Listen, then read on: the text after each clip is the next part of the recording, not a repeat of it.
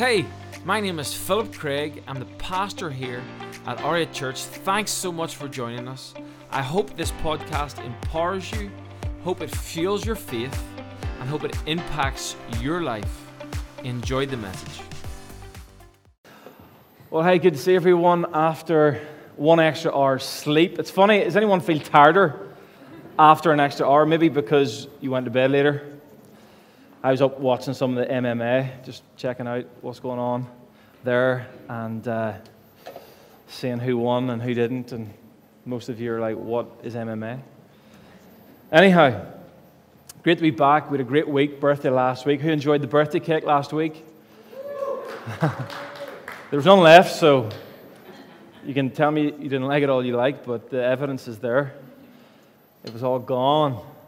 Um, so, yeah, we had a cracking week last week with, with Luke over from London and just celebrating all that God has done uh, and thinking about what God might want to do in the future. And uh, even the Heart for House, I'll, I'll, share a little bit about that later, really encouraging uh, about how generous our church has been this year. And just it's just a good sign, a good symptom of growth of heart, uh, investment, and all that good stuff. Um, also, we have, just before we get into the word, uh, we have a man night this Wednesday night. Is there a slide there, Ethan? Sorry to put that on you. Um, love a last minute change. Uh, so we've got man night. We've got Brian Adair and Paddy McAllister sharing their story. It's going to be food. So, any men excited about that? Give me a hoo ha. The guys, the guys love that. It's like a team huddle nearly, just in hoo ha, chest pump. We'll be doing fist bumps, chest bumps, arm wrestles. I'm only kidding, don't go on the weights this week. Um, but yeah, it's going to be a cracking night. Great chance to invite the, the men in your world. And uh, we're going to have a, it's going to be really encouraging, actually. The guy's going to share some, some home truths, some, some real stories from their, their lives and their journeys. And I think it's going to touch your heart in a good way, not in a feminine way, in a very masculine way. Yeah. Is that, oh, is that right? So, so that do not miss that. Bring all the guys in your teams, all the guys that you know, just everyone um, that is a male, because you, you do understand the male is a thing these days, yeah? There is such thing as male and female still. Good. Just so you know, don't want to keep things simple. Um, so we're going to go straight into the scripture. If you've got a Bible or a notepad, go ahead and get it out. Really important that we understand this, learn it, and we catch it in our spirit. Uh, we're going to pick up in Matthew 26, verses 36 to 41. And Jesus is here right before he's about to be crucified. And I, I want to look at some things which are very interesting uh, and odd, and maybe some things we can relate to. Um, so then Jesus went with his disciples to a place called Gethsemane. And he said to them, Sit here a while, a while I go, and pray, go there and pray. He took Peter and the two sons of Zebedee along with him, and he began to be sorrowful and troubled. Then he said to them, My soul is overwhelmed with sorrow to the point of death. Actually, it, it speaks about where you can get this condition in, sci- in science where you can be so stressed that you can actually sweat blood. And we see that within the scriptures too. Stay here and keep watch with me. So, so Jesus was under intense physical stress. Mental, it was connected with his soul, it seems, and his spirit and his mind. But there was something weighing on him that caused him to, he was desperate. And uh, he goes on saying, verse 39, going a little further, he fell to his face to the ground and prayed. My father, if it is possible, may this cup be taken from me, yet not I, not as I will, but as you will. Honestly, I was away for a run with one of my friends, Timmy, around Tollymore yesterday, and I says, Timmy, two to three miles max. And unfortunately, Timmy is a coach. And uh, the problem with coaches is or they're always trying to push you further than you want to go. And I'm like, I hope he doesn't trick me into something here. And I'm, I've got my wee Apple Watch on, and I've started it just to make sure, because I know that's where I'm kind of at right now, and I want to enjoy a lovely, leisurely jog and a chat. And I, I was like, two and a half miles. Timmy, we're near the, the car park, are we? Yeah. And we're up and down these hills, and it was actually enjoyable to about two and a half miles, and could chat. I didn't want to stress too much. And honestly, a three mile marker, I, there's no sign of a car park. And I'm like, Timmy, close to the car park? Oh, yeah, yeah, just up there. And round the, like, he assured me it was three miles, Max. Just up there into the corner and then take another left and then up straight or take another right up there and then we'll. Timmy, how long is that? Like, I, am limited here at three miles. Oh, just another mile and a half or so. Not, no, but nearly five. What? Did you not listen? I agreed to come here to do two to three miles max. I promise you, the last two miles, I didn't talk, didn't make a beep apart from. it, was, it, it was stressful. Now, that's only on a very small level compared to what Jesus is experiencing here. He's stressed. It's physically manifesting on his body. He's crying out to God. Actually, I, I would prefer a different way. Timmy, I would prefer we stopped right now, which we did. I made him. But there's something going on with Jesus here that he, he's so stressed. And then he returned to his disciples. Now, he's asked his disciples, his followers, the people who have given up their life to follow him, to do one simple thing. Just, they didn't have to go through it with him, they just had to pray. Returned to his disciples and found them sleeping. Couldn't you men keep watch with me for one hour? Just pray for one hour. Just, just support me spiritually for one hour. Just keep watch physically for one hour. Just he asked Peter, Watch and pray so that you will not fall into temptation because the spirit is willing, but the flesh is weak. Everyone said, The spirit is willing, but the flesh is weak. You see, what had happened here was that they had decided to give up their life to follow Christ. They'd said all the right things, they'd done all the right things initially. They'd even said that uh, uh, they, would, they would never deny him. Peter said he would never deny Christ.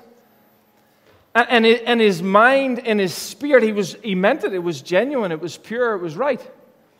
But when it came to a manifestation, he didn't have the power. He didn't have what it took to fulfill what he said. He, he overpromised and underdelivered.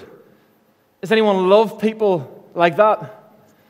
They promise you the world and underdeliver. It's not a nice place to be in a relationship with someone who's overpromising and underdelivering.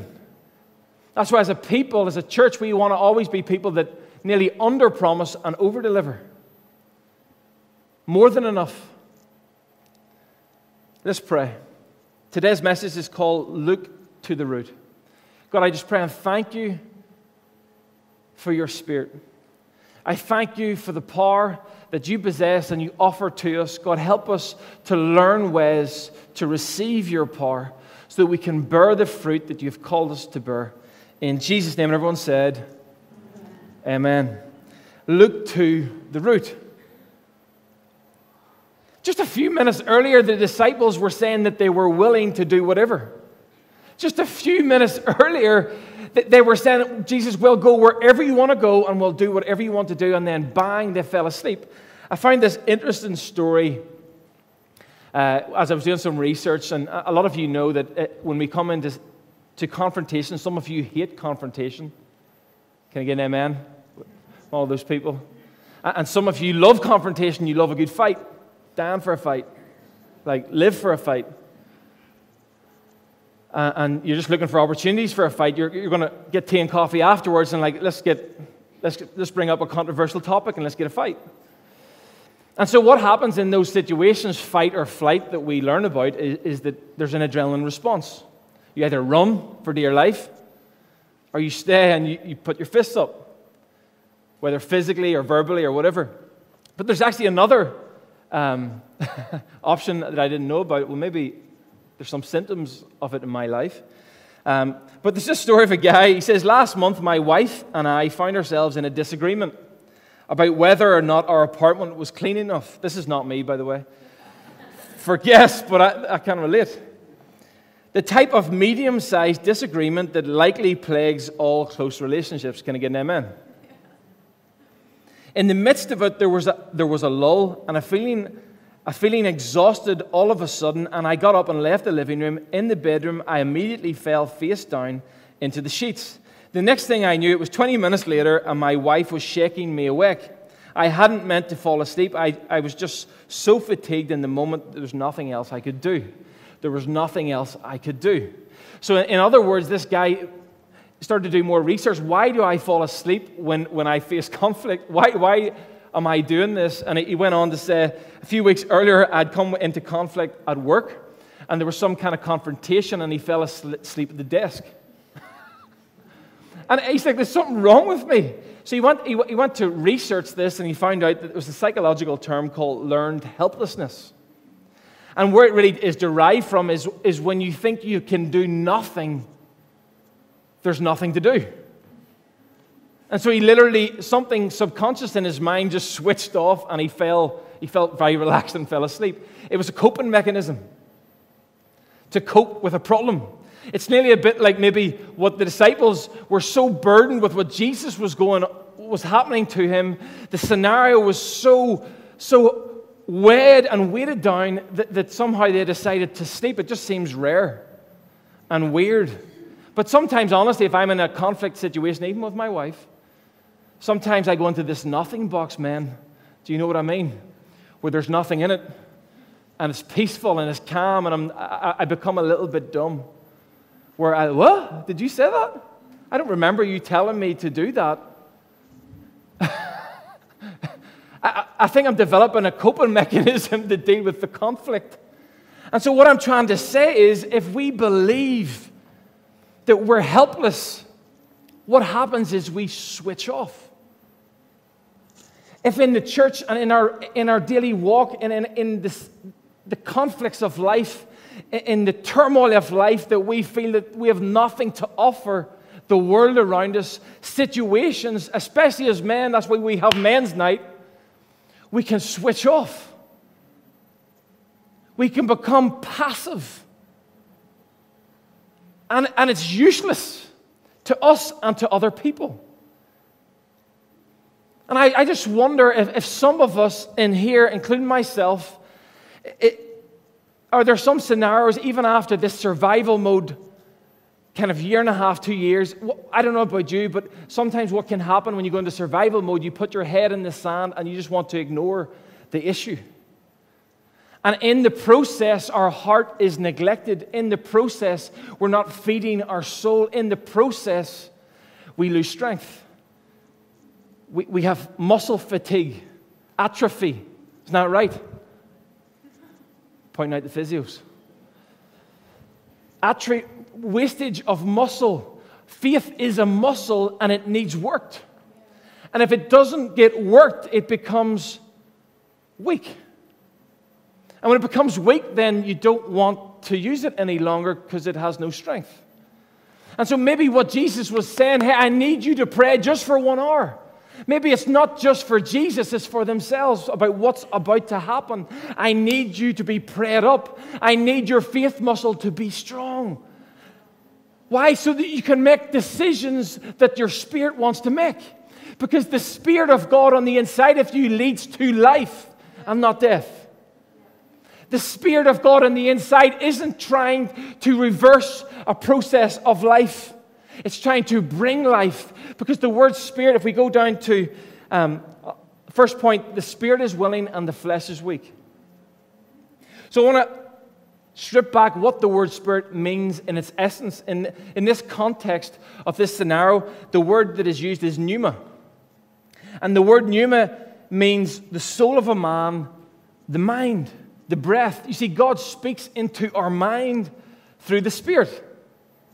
Next week, we're going to talk about what it looks like to have an anointed imagination.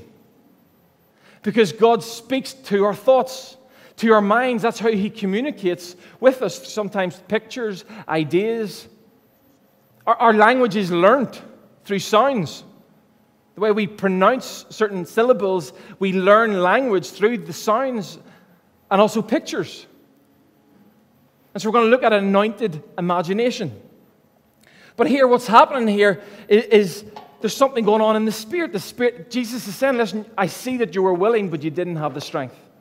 Where in your life right now are you willing, but you don't have the strength? You're willing to be a good husband or wife, but you don't have the strength. You're willing to wait on the right partner, but you don't have the strength. You're willing to serve God, but you're too embarrassed and you don't have the boldness, you don't have the strength. You're willing to be a witness on the earth in your spirit, but the natural part of you psychs you out. The fear's too much, it's crippling you. And maybe Jesus was experiencing exactly the same. But his answer to the problem was to get on his knees. His answer, he, he realized the solution for me to say yes to God in this scenario isn't just going my own way and my own strength, it's actually to get on my knees and pray, to connect to your strength, to exercise strength, to get stronger. And then the word for flesh that Jesus is talking about is talking about just the human body, the nature, just a natural life, a natural way of doing things. So, because of your personality, because of your upbringing, your, your natural way of doing things might look different to somebody else. It says in James 2, verses 18 to 19, but someone will say to you, will say, You have faith, I have deeds. So, so you have faith, I have deeds. Show me your faith without deeds, and I will show you my faith by my deeds. You believe that there is one God, good. Even the demons believe that. Whoa. That's harsh, but it's also true. You see, believing in God, acknowledging that God is in existence, and Jesus walked, died, and rose again, is true, but it doesn't get you into relationship with God. It doesn't grow your faith in Christ.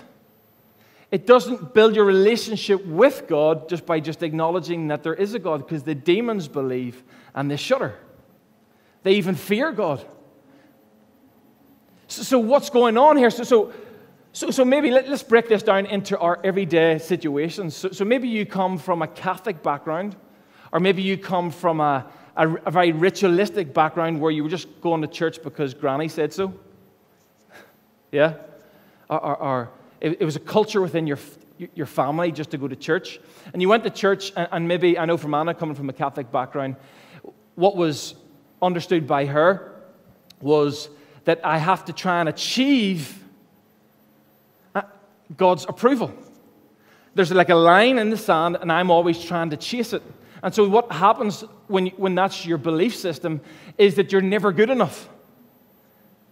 What happens when that's your belief system is that you're always trying to, to, to gain God's approval. You're always trying to get closer to the line.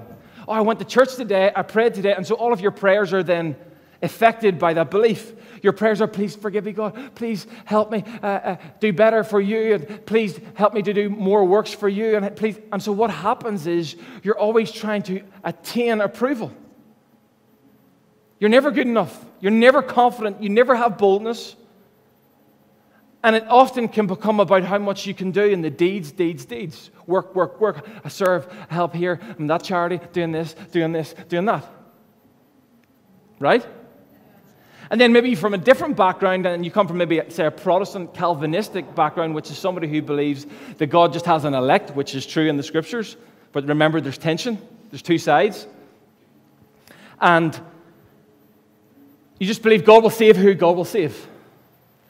And so because you've went down that line so far and so extreme, what happens is you don't have to do nothing because God will do what he does.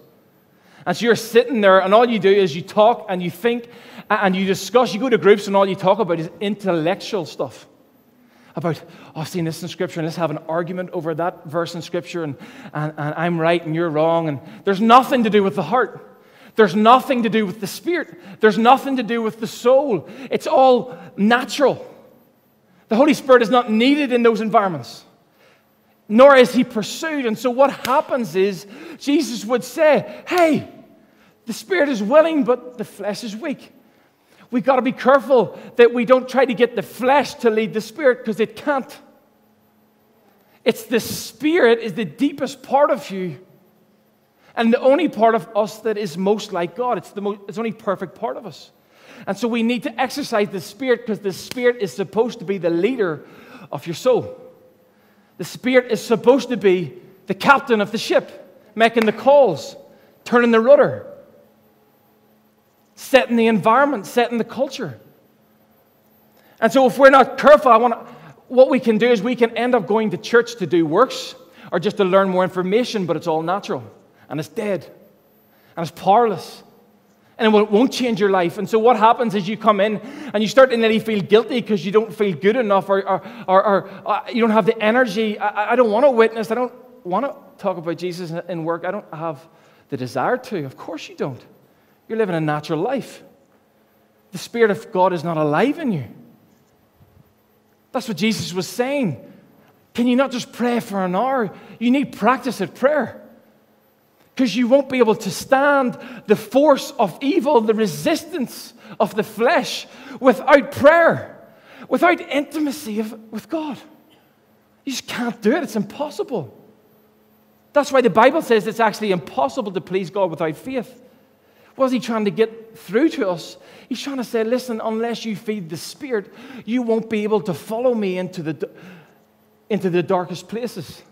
You won't be able to say yes to me even in front of your friends because you just don't possess the strength of the poor. Can I get an amen? Number two, faith without work isn't real faith. So, so what you're going to experience right now is you're going to hear me going from side to side. So, so what do you mean, Phil? Well, it says in Romans 3 and 28 so we are made right with God through faith and not by obeying the law. So let me explain two scenarios here in the Bible. I want to help you. When you read the Bible, some people say it contradicts, but it doesn't. There's tension with truth. So let me give you an example of this. So here's Paul in the book of Romans here, and he's speaking to a context and a situation. And the situation is people think they can be saved by works. They're in a Jewish tradition, and there's tons of rules and regulations. You can't eat this. You got to go to the synagogue, do this, da da da. And, and, so that's the context of the situation. And Paul's like trying to relay foundations. He's trying to relay the roots. He's trying to, you're going the wrong way. And he's saying, listen, you're saved not by your works, but by faith alone. You're justified, just as if you never sinned, by faith in Christ. That's foundation. That's the beginning. That's where you start. It's nothing to do with how good you are. Why? And what does that allow us to do? It means no one can boast at how good they are because we have all fallen short of God's glory. So here, Paul is preaching to the church in this situation or to the gathering of people, and he's saying, Listen, you're living a natural life, you have no power. The power of the resurrection is not in you because you're doing it by works. And then what happens when, when you're talking about uh, works and, and intellectualism and I know this scripture and I can rhyme off the first five books of the Bible, the Pentateuch. What happens is what rises up? I'm better than you. I'm better than the person in work because I'm a chosen person by God. He has anointed me and I'm full of pride. Welcome to church where we judge the life out of you. Anyone experienced that? What happens in that situation is people have focused on the intellectual side of the Bible alone. They believe, they've trapped themselves into believing just by nature and the way the culture is set up within the, the gathering it, it is that you get honored for knowing more. And all that attracts is academics. But Jesus didn't come for academics, He came for sinners. He didn't come to try and make you a little bit smarter, which you will get smarter if you're spirit led, I promise. Because why? You learn to say sorry. That's a good thing. You learn to repent. That's an amazing thing. And so this is the scenario here. And so let's fast forward. Let's go to the other side of the equation. And here we have uh, a situation where James is speaking to the scattered church. The church is vulnerable, it's small. And, and what these people are probably doing is they're shriveling up. Their faith is probably maybe not on a high right now because they've taken a blow. Maybe you've taken a blow recently to your confidence and you're feeling insecure and you're feeling there's a lack of security in your life and maybe lost a job, relationship. I don't know what that is, but, but the, the church in, in, that James is speaking to understand that. But James has chosen to say, listen, your faith without works is meaningless. It's dead. Because, yes, we're founded by faith. The root of salvation, the root of relationship begins in, in Christ. That's our root. That's where it begins. That's where all the nutrients comes up through the tree. That's the first thing a tree will do is get rooted. That's why it says if you're planted in the house of the Lord, you will flourish. The first thing you should do within a, as a believer is get committed to one church. Can I get an amen? One church. You find your fit. There's tons of different restaurants out there. You like different types of food. That's okay. You like this worship. It's too loud over here. It's, too, it's not loud enough. They're, they're not dressed reverent enough over here, and they're too reverent over here. So you've got to find your fit. Some of those things are immaterial, it's just preference. But, but, but you got to get rooted. And when you get rooted, what starts to happen when you're in fertile soil and, and the scripture is preached?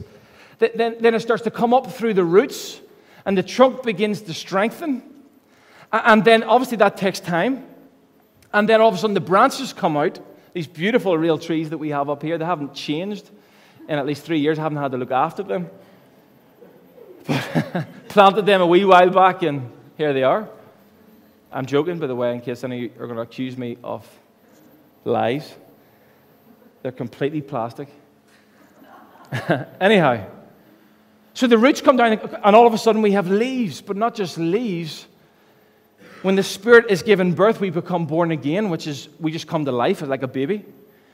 And we start to grow and mature and branch out and get more mature and, not just more mature with scripture and knowing more scripture that's a load of nonsense if you believe that by, by knowing more scripture you're more mature a believer unfortunately that's not always a good indicator of someone being a mature christ follower led by the spirit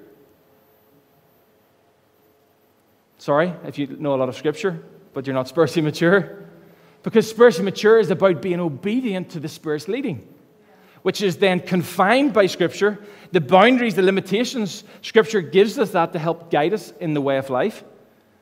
But what happens is you go to this tree, and we've got some people in here, and, and, and right, right, is this a believer? What the, what on earth? Is this a believer? It's a lovely tree, there's a lovely branch, but I'm not seeing no patience. They're, like they're really angry all the time. I'm not seeing no self control. They just lash out at people. I'm not seeing no long suffering. As soon as it gets hard and the going gets hard and going gets tough, they fall asleep. Emotional response is sleep. Uh, they certainly don't look like they've got peace because they're always worrying and updating their profile picture, looking for likes every three seconds. They're, they're not, they don't come across loving like they actually care about me. They're always trying to focus on their own stuff. Don't really ask how I'm doing. It's not much fruit. Can't see no fruit. You see, when you go and you're looking for an orange tree, what, what defines an orange tree? Is it the branch? Is it the leaves? Is it the trunk? Is it the roots? What, def- what do you look for? How do you confirm that an orange tree is an orange tree? Anyone? There's an orange. Put our hands together for a Finbar. No, seriously, put your hands together for a Finbar. So, so you understand, right? So, so in Galatians 5 and 22, it says that the fruit of the Spirit is love, joy, peace, long suffering, patience, gentleness, kindness, self control. So it, here's, here's a clue. If none of that is coming out of my life, there's a problem at the root if none of that is coming out of your life in, in a situation, maybe you're good in one situation, but not in another. Listen, sometimes until life squeezes you, you don't know what you truly believe. You're living naturally, but when things hit the fan, as they say, that's when we know what we truly are founded on, rooted in. And if prayer is not our first response and it's our last resort, then that just tells you, gives you feedback. Whereas if I'm looking for an orange tree, I'm looking for fruit. And so, oh my word, this person has, has developed, developed, it takes time, takes failure, growth. They've developed, they, they've got peace. Oh my goodness, what's this? Find a real piece of fruit in a fake tree. This is outrageous. It's a miracle. they have got love, they've got patience. What's the, oh my goodness. They've got kindness. They're not in a rush. Did, what's this there? Did you know that the epitome of the human problem in the Garden of Eden was impatience? That, that Adam and Eve weren't patient enough to wait on God. So they went ahead of God and done it their way and invited on shame and invited on sorrow and, and invited on a severing of the relationship with heaven to earth. Impatience. Where are you impatient? Because where you're impatient, the Spirit of God is not strong. Are you not waiting on the right relationships? Where have you sowed a seed, but you're too used to the world we live in and it's quick interactions. I can't wait. I, I need a buzz before I, am planted in church, but uh, the right relationships aren't forming in three seconds. So it mustn't be the right relate. Well, where did you get that from? Because the way I look at trees and the way I see my grass grow, you love the grass example, don't you? Is it takes time. My grass is looking amazing right now, by the way. But it was took a grind. What, a six months? Now I'm just like, Ask Anna every day. Anna, what, what do you think of the grass? yeah. Got to be careful the pride doesn't kick up, but you know, very proud.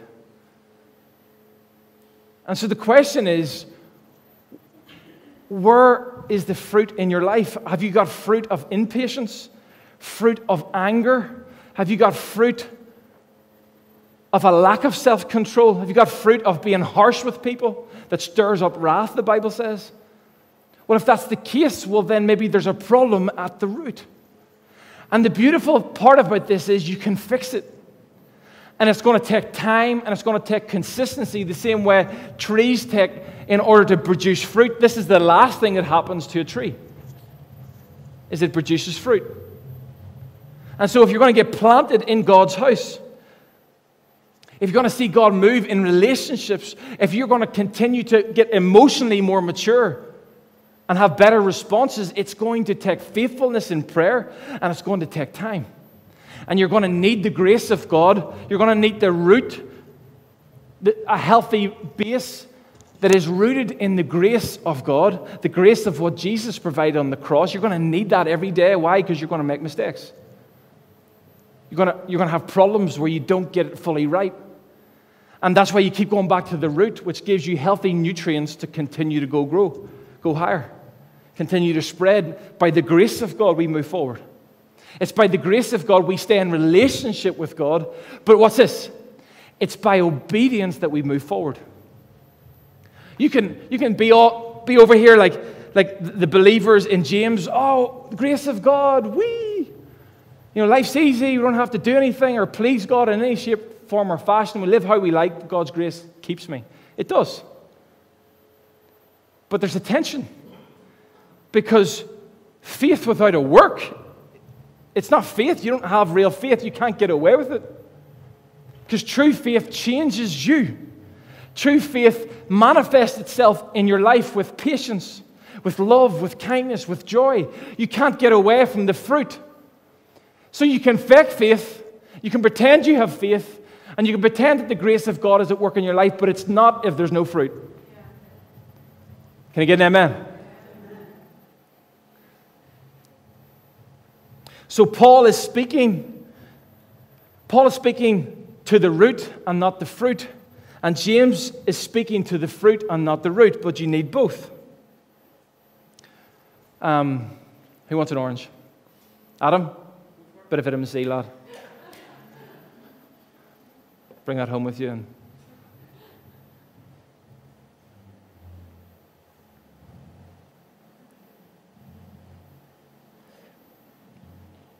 So, number three, feed the root and see the fruit. We're going to finish off here. That's Dylan's cue. so, a question I have for you is this. Personally, I want you to ask yourself this. If I was to ask you right now, are you deeply convinced that you're loved by Christ? Oh. That's a personal question that not for anyone else, for you.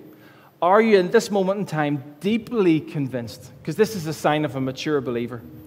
And it's okay if you're immature, but we just don't want to leave you like a baby. Are you deeply convinced? Because you know what that talks and speaks to? The heart, the spirit, the soul. If you are, you receive that through the spirit and your roots are founded firmly by a loving relationship with God. In the same way, you want a loving relationship in your life. That the healthy foundation of that loving relationship is that you're accepted for who you are, in all your flaws and all your mess. In the root, we talk about getting to the root of the problem. It's true. The problems that you have maybe are, are not that you need to work more, or maybe not that you need to go and and, and learn more, maybe the root of the problem is you need to ask, How, how's my heart doing? And have I received the love of God, just the simple love of a father? Have I let him speak and breathe into me the Spirit of God? Because if not, your heart will grow hard. And you begin to live naturally, and your natural coping mechanisms come into play fight, flight, or sleep. You see, biblical prayer is trying to deal with the problem of your root, to empower you to see vision, to empower you to see. You've heard people talk about God dreams, and you're like, that's far fetched. It's not, it's an anointed imagination. I'll talk about more about this next week, but really all that is is an imagination that isn't driven by your natural self, which gives you anxiety which, which is the opposite of peace, which gives you the ability to overthink and worry, which is not what God has called us to. But until you have this spirit at work and exercise in faith, it cannot get strong. And so, therefore, your natural mind just plays games, just runs rampant and causes all kinds of dysfunction and disorder. You see, the, the anointed imagination is coming under God's order and limitation and authority. And so, if we do not feel loved by Christ, guess what happens? We inappropriately borrow that love from somebody else. We expect our relationships to provide what only Christ was designed to give us. We go into work looking for compliments. Whereas if we were doing it as unto the Lord and, and we understood that in our root form, in our spirit, then we're standing, we have strength. We're stable, we're faithful, we're not waiting, we're not performing to the extent of someone's compliment. We're not just posting stuff that isn't driven by conviction, it's just driven by what the culture will like. so easy to fall into that, and it's all stemmed in the root. Question Do you harbor envy or selfish ambition? Do you find yourself getting jealous of others? Listen, it's okay to get jealous. Why? Because it gives you feedback on what's going on in your heart. Often you're jealous because of maybe what God has called you to, or, or you see yourself in the Spirit in a certain role or position, but you're not there and somebody else is. Sometimes you can, you can turn it upside down and, and take feedback from it, but it's because your soul is unfulfilled that you're trying to be someone else or you think you should be somewhere else. Instead of focus on the process of faithfulness. Focus on what God has anointed you for and put you on this earth for. It's not for what somebody else is doing, it's for what He's called you specifically to do. The question is what is happening at your root, at your base, at base camp? Is there anything happening? See, see, when we talk about people finding visions and dreams, and the Bible says that young people should, it can only happen if we have roots that are planted in God's house and, and walking in God's way over a prolonged period of time, consistently, through storms, through the sun, through the rain. We need both. Actually, I, will tell you this some of you might struggle even theologic, theologically with some stuff. And that can be one of the best growth spurts in your, in your spiritual walk because it causes you to ask honest questions at the root and actually deal with some stuff and get rid of all the surface intellectual nonsense that, that isn't bringing you anywhere.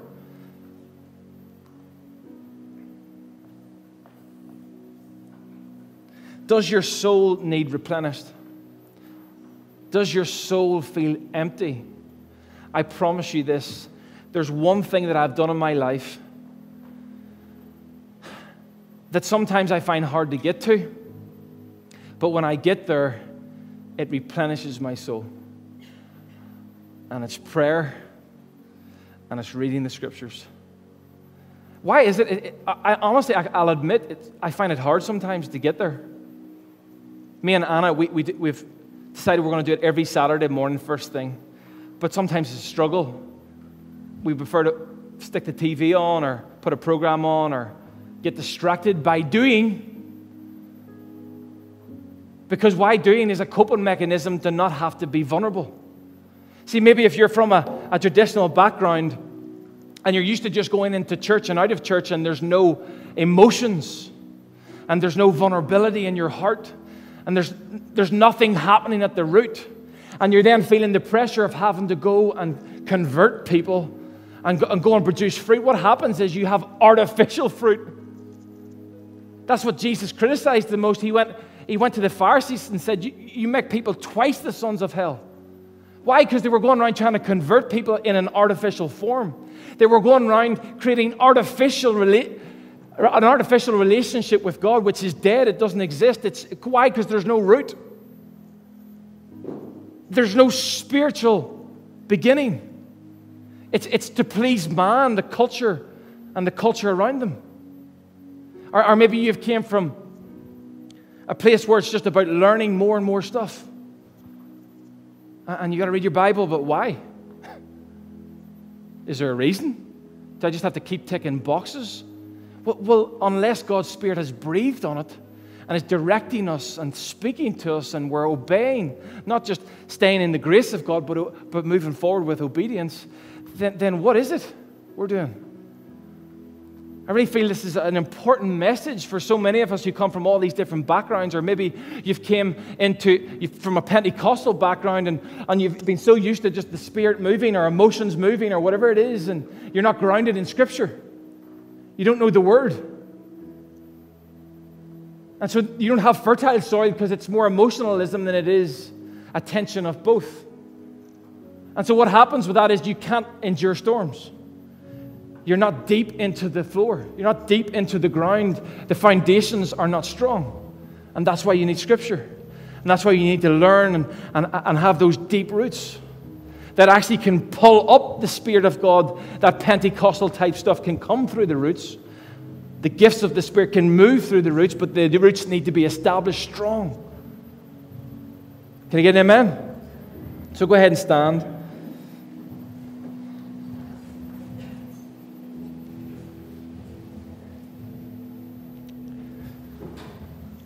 See, what, what that is talking about is about truth or illusion. Sometimes we can have an illusion of what we think is nice and what we think is pretty in our minds, and it's not biblical. And therefore, it doesn't work, it doesn't survive. But, but what we're talking about right now is we're talking about the Spirit of God coming alive in us.